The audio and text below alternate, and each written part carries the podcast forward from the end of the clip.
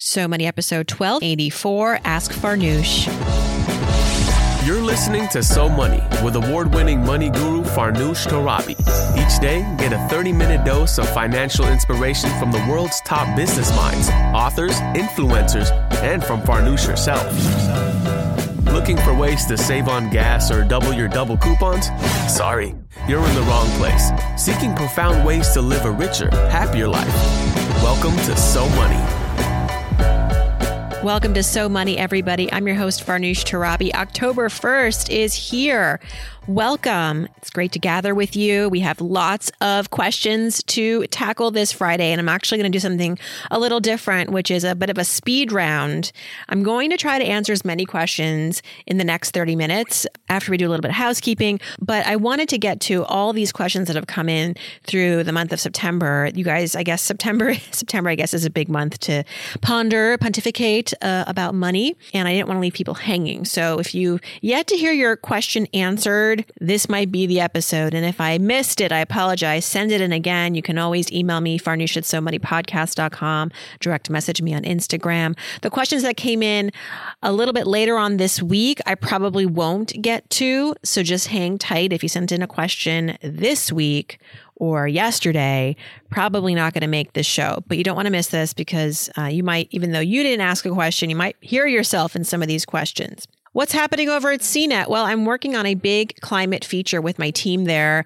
We decided weeks ago that we wanted to talk about money and climate change. This is a really important story for many reasons, and there are so many ways to tackle it. But we wanted to come at it, at least for our first attempt, to analyze the cost of climate change on our purse strings. How is climate change affecting the decisions that we make about real estate, about home ownership, about where to live, but also our investments, what we're buying, how to think more critically about our finances in the face of a changing climate world. The UN conference is happening later in early November in Scotland, where the nations are going to meet to talk about emissions and climate change. And we're going to time this with that event. In the meantime, I have a question for you, and I would really love if you would get in touch with me. If you have recently changed your mind about buying a home, because of climate change in your area. Or maybe you decided to buy a home somewhere else in the country that's not as huge of a threat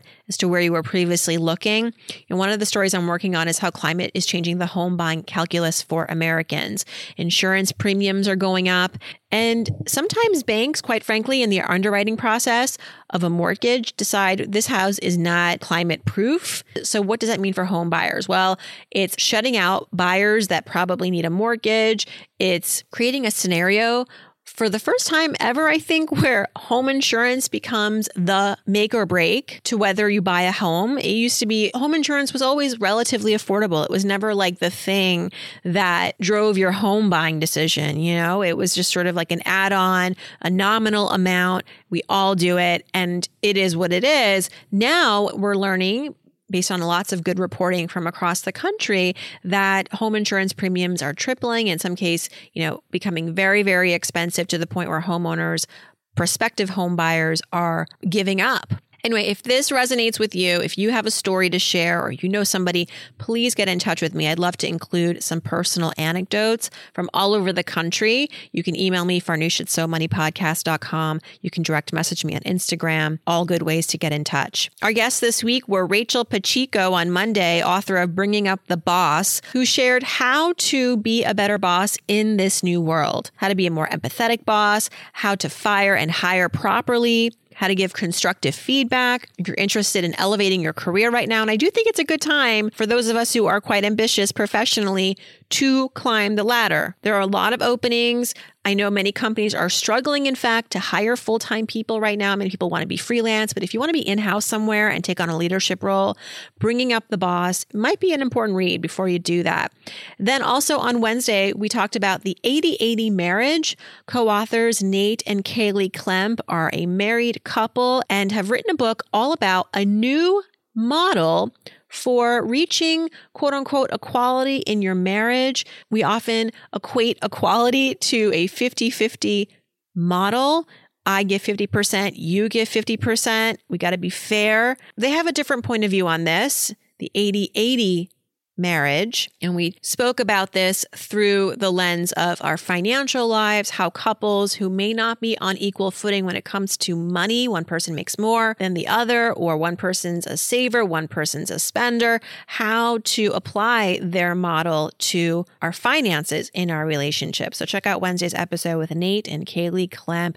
It was International Podcast Week as well. So shout out to all my podcast friends and all the up and coming podcasters. It's a special medium, unlike any I've ever, ever pursued. And I look forward to many more years connecting with you. And speaking of connecting, let's see who's going to get a free 15 minute phone call with me by going to the review section and picking our reviewer of the week. This week it is Miss Milena saying that she started listening to the So Money podcast last year.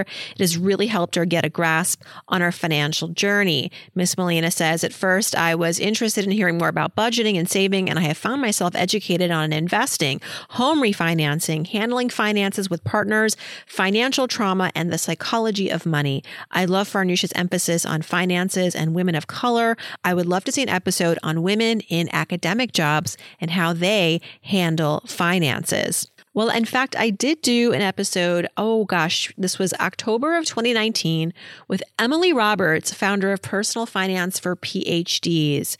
And we talked about where graduate students can turn for financial advice so that they don't graduate with a mountain of debt after taking all these years in school. Um, so, if you wanted to check that out, if you haven't already, maybe start there. But it is an important question.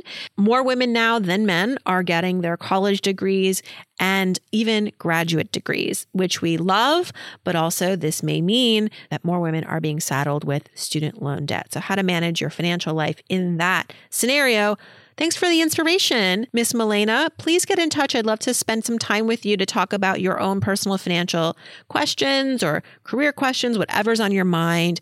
Again, the email is farnoosh at somoneypodcast.com. And you can always direct message me on Instagram at farnoosh torabi.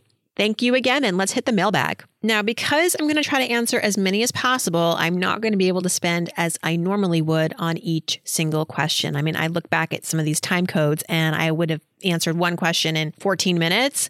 Mm, gonna trim it down this time for the sake of getting as much in as possible Listeners, if you have follow ups, you know where to reach me. This is what this show is all about. All right, first, a question about budgeting. Favorite budgeting apps or programs, Farnoosh?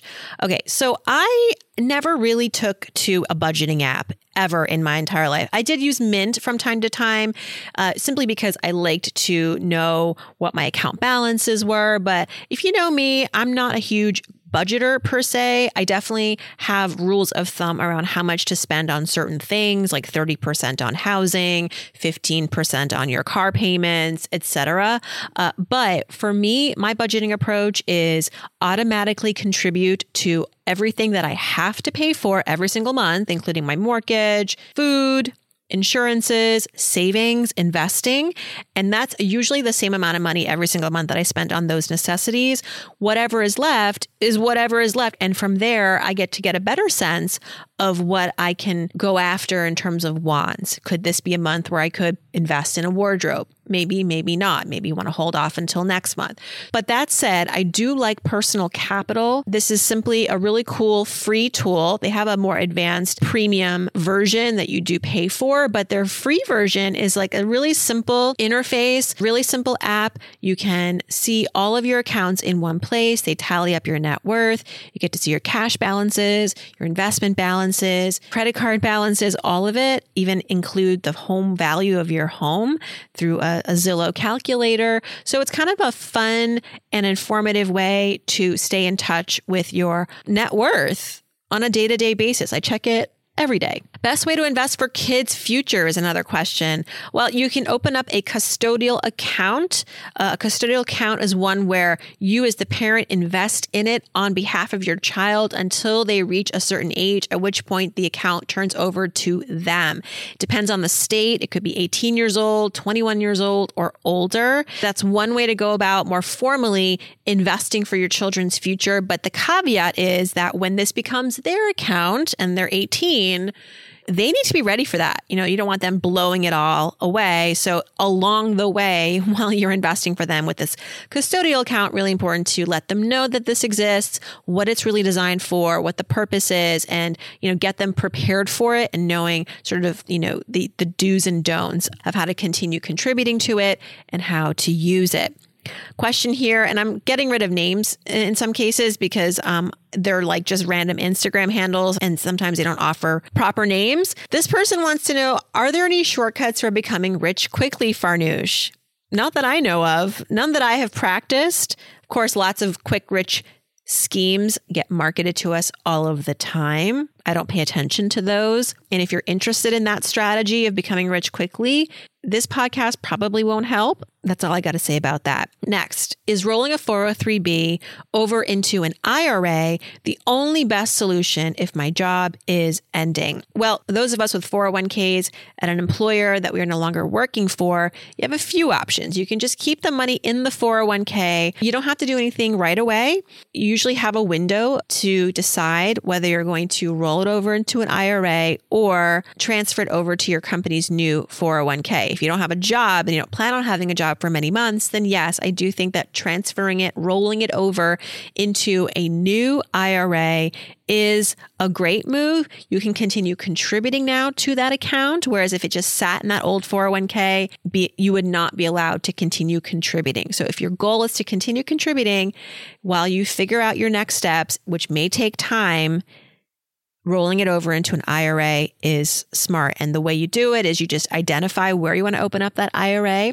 Sometimes you might want to do it where that 401k exists because that plan provider might be a Fidelity or a Prudential or a Charles Schwab and they have all those other things. So you could just make that transfer with them. Of course, I'd love that. But if you have an existing bank or brokerage and you prefer moving it someplace else, contacting that other place and saying, I've got this old 401k, I want to move it over, roll it over over, help me out, they'll be more than happy to work with you on that. I do have a name for this question, Caroline. How to know when the heat is coming out of the housing market? What are the signs to look for? So, this is really hard to say. Nobody has, of course, a crystal ball when it comes to real estate. Nobody really guessed that the pandemic was going to send home prices skyrocketing. You know, part of what kept prices high for the last year and a half and continues to be high is inventory. That is the real economic variable here that be a game changer going forward. There are not enough homes right now to meet demand. And that is why sellers are having a heyday. Once we see more inventory, particularly at the first time home buyer level, that's where economists believe we may see some cooling of prices because obviously when sellers have more competition, they can't just ask for whatever price they want. And what's interesting is that in August, existing home sales did drop as they normally do in August. It's the end of the summer, it's the end of the sort of high buying season.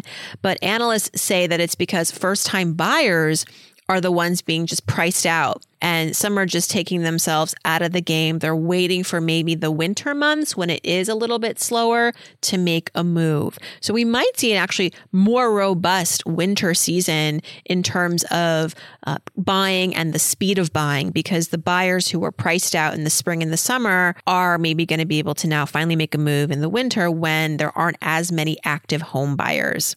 Krista has a question about her salary. She says, The other day I thought to myself, how do I know if my salary is in fact competitive? How can I assess this? So, Krista, of course, there are many websites, Payscale, comparably.com, that will show you industry by industry, even as narrow as region to region, what your job would pay. But I think it's really important if you haven't already or if you haven't thought about this to ask friends and colleagues that have experience in your industry, in your particular job role, hey, I make this much. Does this sound right to you? It does require for you to reveal what you make. You can speak generally too. You can say, you know, I'm making in this range. Or if I were to ask, you could do it this way. If I were to ask for, you know, let's say you're making $50,000 right now. If I were to ask my employer to pay me $70,000 a year for my job. Do you think that's crazy?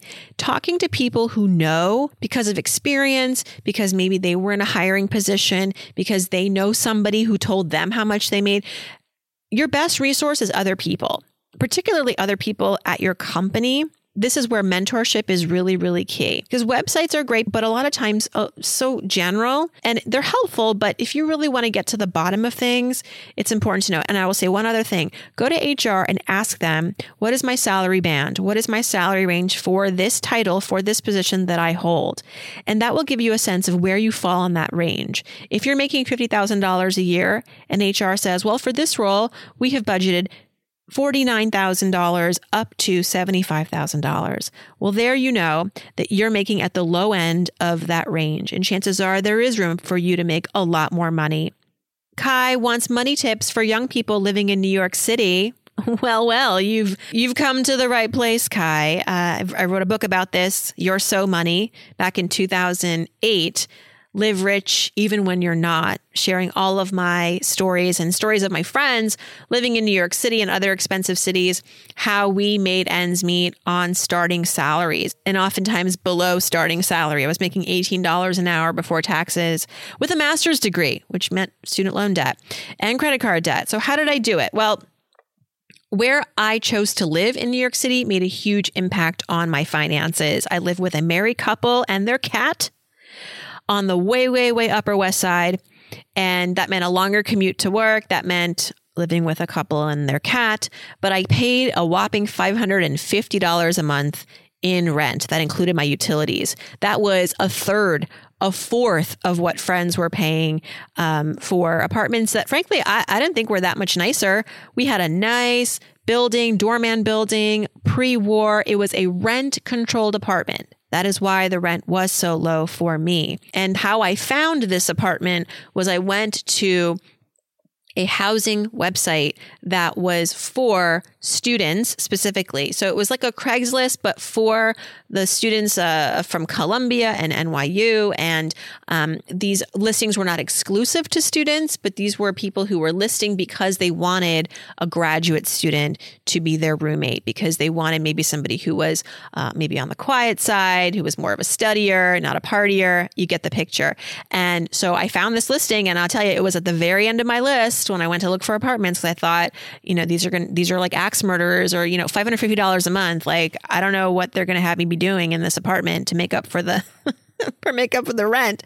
But I looked at all these apartments and they all had problems and they were all very expensive. Finally got to this apartment and I was beyond surprised at how lovely it was and really it was just cheap because of the control of the rent control. And those apartments still exist in New York City. It requires asking around doing a little investigation. But that's the first thing. The other thing is, I found extra jobs. I worked several different gigs.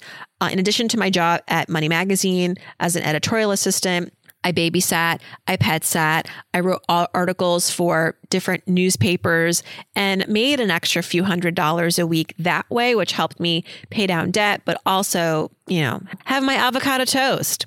And then the other thing I'll say is that the little things in these bigger, expensive cities really add up. You know, I'm not really a nitpicker when it comes to telling people, like, don't eat this, don't buy a latte. I'll, I'll never say that. But in New York City, those things are like double what everybody else pays simple things like a coffee or a, a, meal out can be double what it would be in uh, a city that's maybe in the middle of America.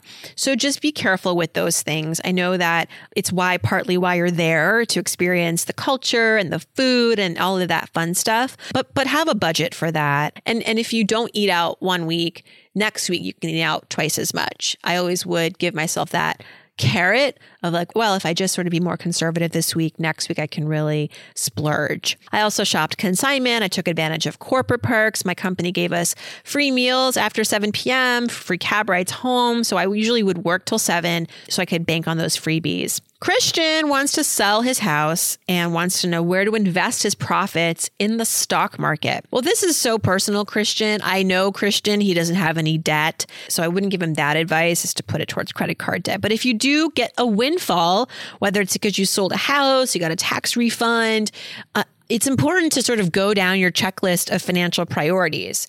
Starting with the most expensive. So if you have credit card debt with high interest, you tackle that first. And then going down the list, you know, is it better to save or invest? Well, if you've already got a few months of savings, but you're really behind on investing, that's where I would put more of that money. And, and then if you've got all of your financial bases covered in terms of debt and saving and investing, at this point, Christian, you might just want to save it and then in a couple of months, visit it. And over the time, think about what's important to you. Where do you want to be this time next year? How do you want to advance your life? Do you want to put this back into your business, maybe? Because I know he's a business owner. Do you have all your IRAs maxed out? Maybe now is time to open up a brokerage account so you can accelerate, do more uh, in the investing space. There's no real wrong answer here, but there is a first step of just checking off your priorities and sort of the responsible things to do with your money, you know, debt, investing, saving. Beyond that, if you want to invest beyond retirement, then I would think about adding to a brokerage account. If you do want to access this money within the next five years, maybe park some of it or all of it in a liquid account uh, because you don't want to put it in the market, roll the dice, and then in three years, like, oh, I need this, but maybe it's lost some value. You know all this, Christian. Why are you emailing me? All right, Michelle, how to manage personal debt while married. Plus, I've got familial debt with all the home improvements. Well, this sounds to me like the most important thing you need to do. First thing is just prioritize, create a timeline. You have some big to dos on your list. You got to manage personal debt, you have some family debt, and then you have home improvements. First thing first is to tackle the debt, taking your personal debt and your family debt and sort of stacking it up against each other. Which of these debts is the most pressing, the most urgent, the most expensive? Just going through that. I mean, I know that we tend to want to compartmentalize our personal debt that we brought into the marriage, separate that from our family debt, the, the debt that we may have accrued as a couple. But you can't ignore your personal debt and focus entirely on the family debt, right? Debt is the sort of thing where if we don't address it, it bites us where it hurts. So between you and your partner coming up with a timeline and a plan to tackle the debt uh, in a way that is constructive, that isn't going to ignore any of the debt, but it's going to prioritize the debt perhaps in terms of interest rate. And it may mean that your personal debt takes longer to pay off, or it may mean that your family debt takes longer to pay off. This is a conversation to have with your partner. The home improvements will need to wait. The home improvements could only add on to the debt. It could delay getting out of debt, and then you're just in this cycle forever. So managing this requires a conversation or two with your partner to figure out clearly what is the game plan, taking these home improvements out of the equation for now. But between now and the next year, what can we feasibly do financially to knock down these debt balances? It might require adjusting your budget. It might require fine tuning some of your spending to shore up more money to throw at this debt. Heidi wants to know, hey, Farnoosh, both of our kids turned 18. We opened up Roth IRAs for them. We placed $500 in each of their accounts to start them off. What should we do next? Well, Heidi, I think really talking to your kids about money after they turn 18 is so important. A lot of us feel like it's too late to talk to our kids once they become 18, once they're like in college and going into the real world. No, this is actually one of the most critical times to continue that dialogue. If you haven't started it, it is not too late to start. If you've been talking about money, don't stop. Continue to talk to them about saving, investing, earning, how to ask for a good salary when they get that first job, all of it. Make sure that you are an open door to them when they have financial questions because I will tell you from experience, they will learn it on the street the wrong way. and then they'll come to you when they've got problems. So that's great that you opened up these Roth IRAs with them. Continue to talk to them about the importance of saving building credit could be something else to talk to them about. I was just talking to a listener on the phone the other day uh, who was a reviewer, and we got a 15 minute money session together. He's got a daughter that's heading off to college asked me a similar question. What are some things that maybe we should be talking to her about when it comes to money? And I was like, well, you know, maybe you want to talk about the importance of managing credit, the importance of saving. She'll have a bank account on her college campus. They have a custodial investment account for her that she's going to inherit uh, when she turns 18, I believe. So talking to her about, you know, how you have been managing this account up to this point, how she might want to think about her investments and having those investments support her down the road, getting her to think about goals, getting her to think about, you know, financial planning. It's never too soon. Don't underestimate your kids. They can do this stuff. Okay, and last but not least, our friend Brooke asks on Instagram Hey Farnoosh, I'm 26 and I invest 4% into my retirement account. I get a 3% match from my employer. When I look at my retirement projections, Vanguard automatically includes Social Security. Is that realistic, or should I focus on investing enough to be comfortable in retirement without Social Security? Ah, yes, the fate of Social Security.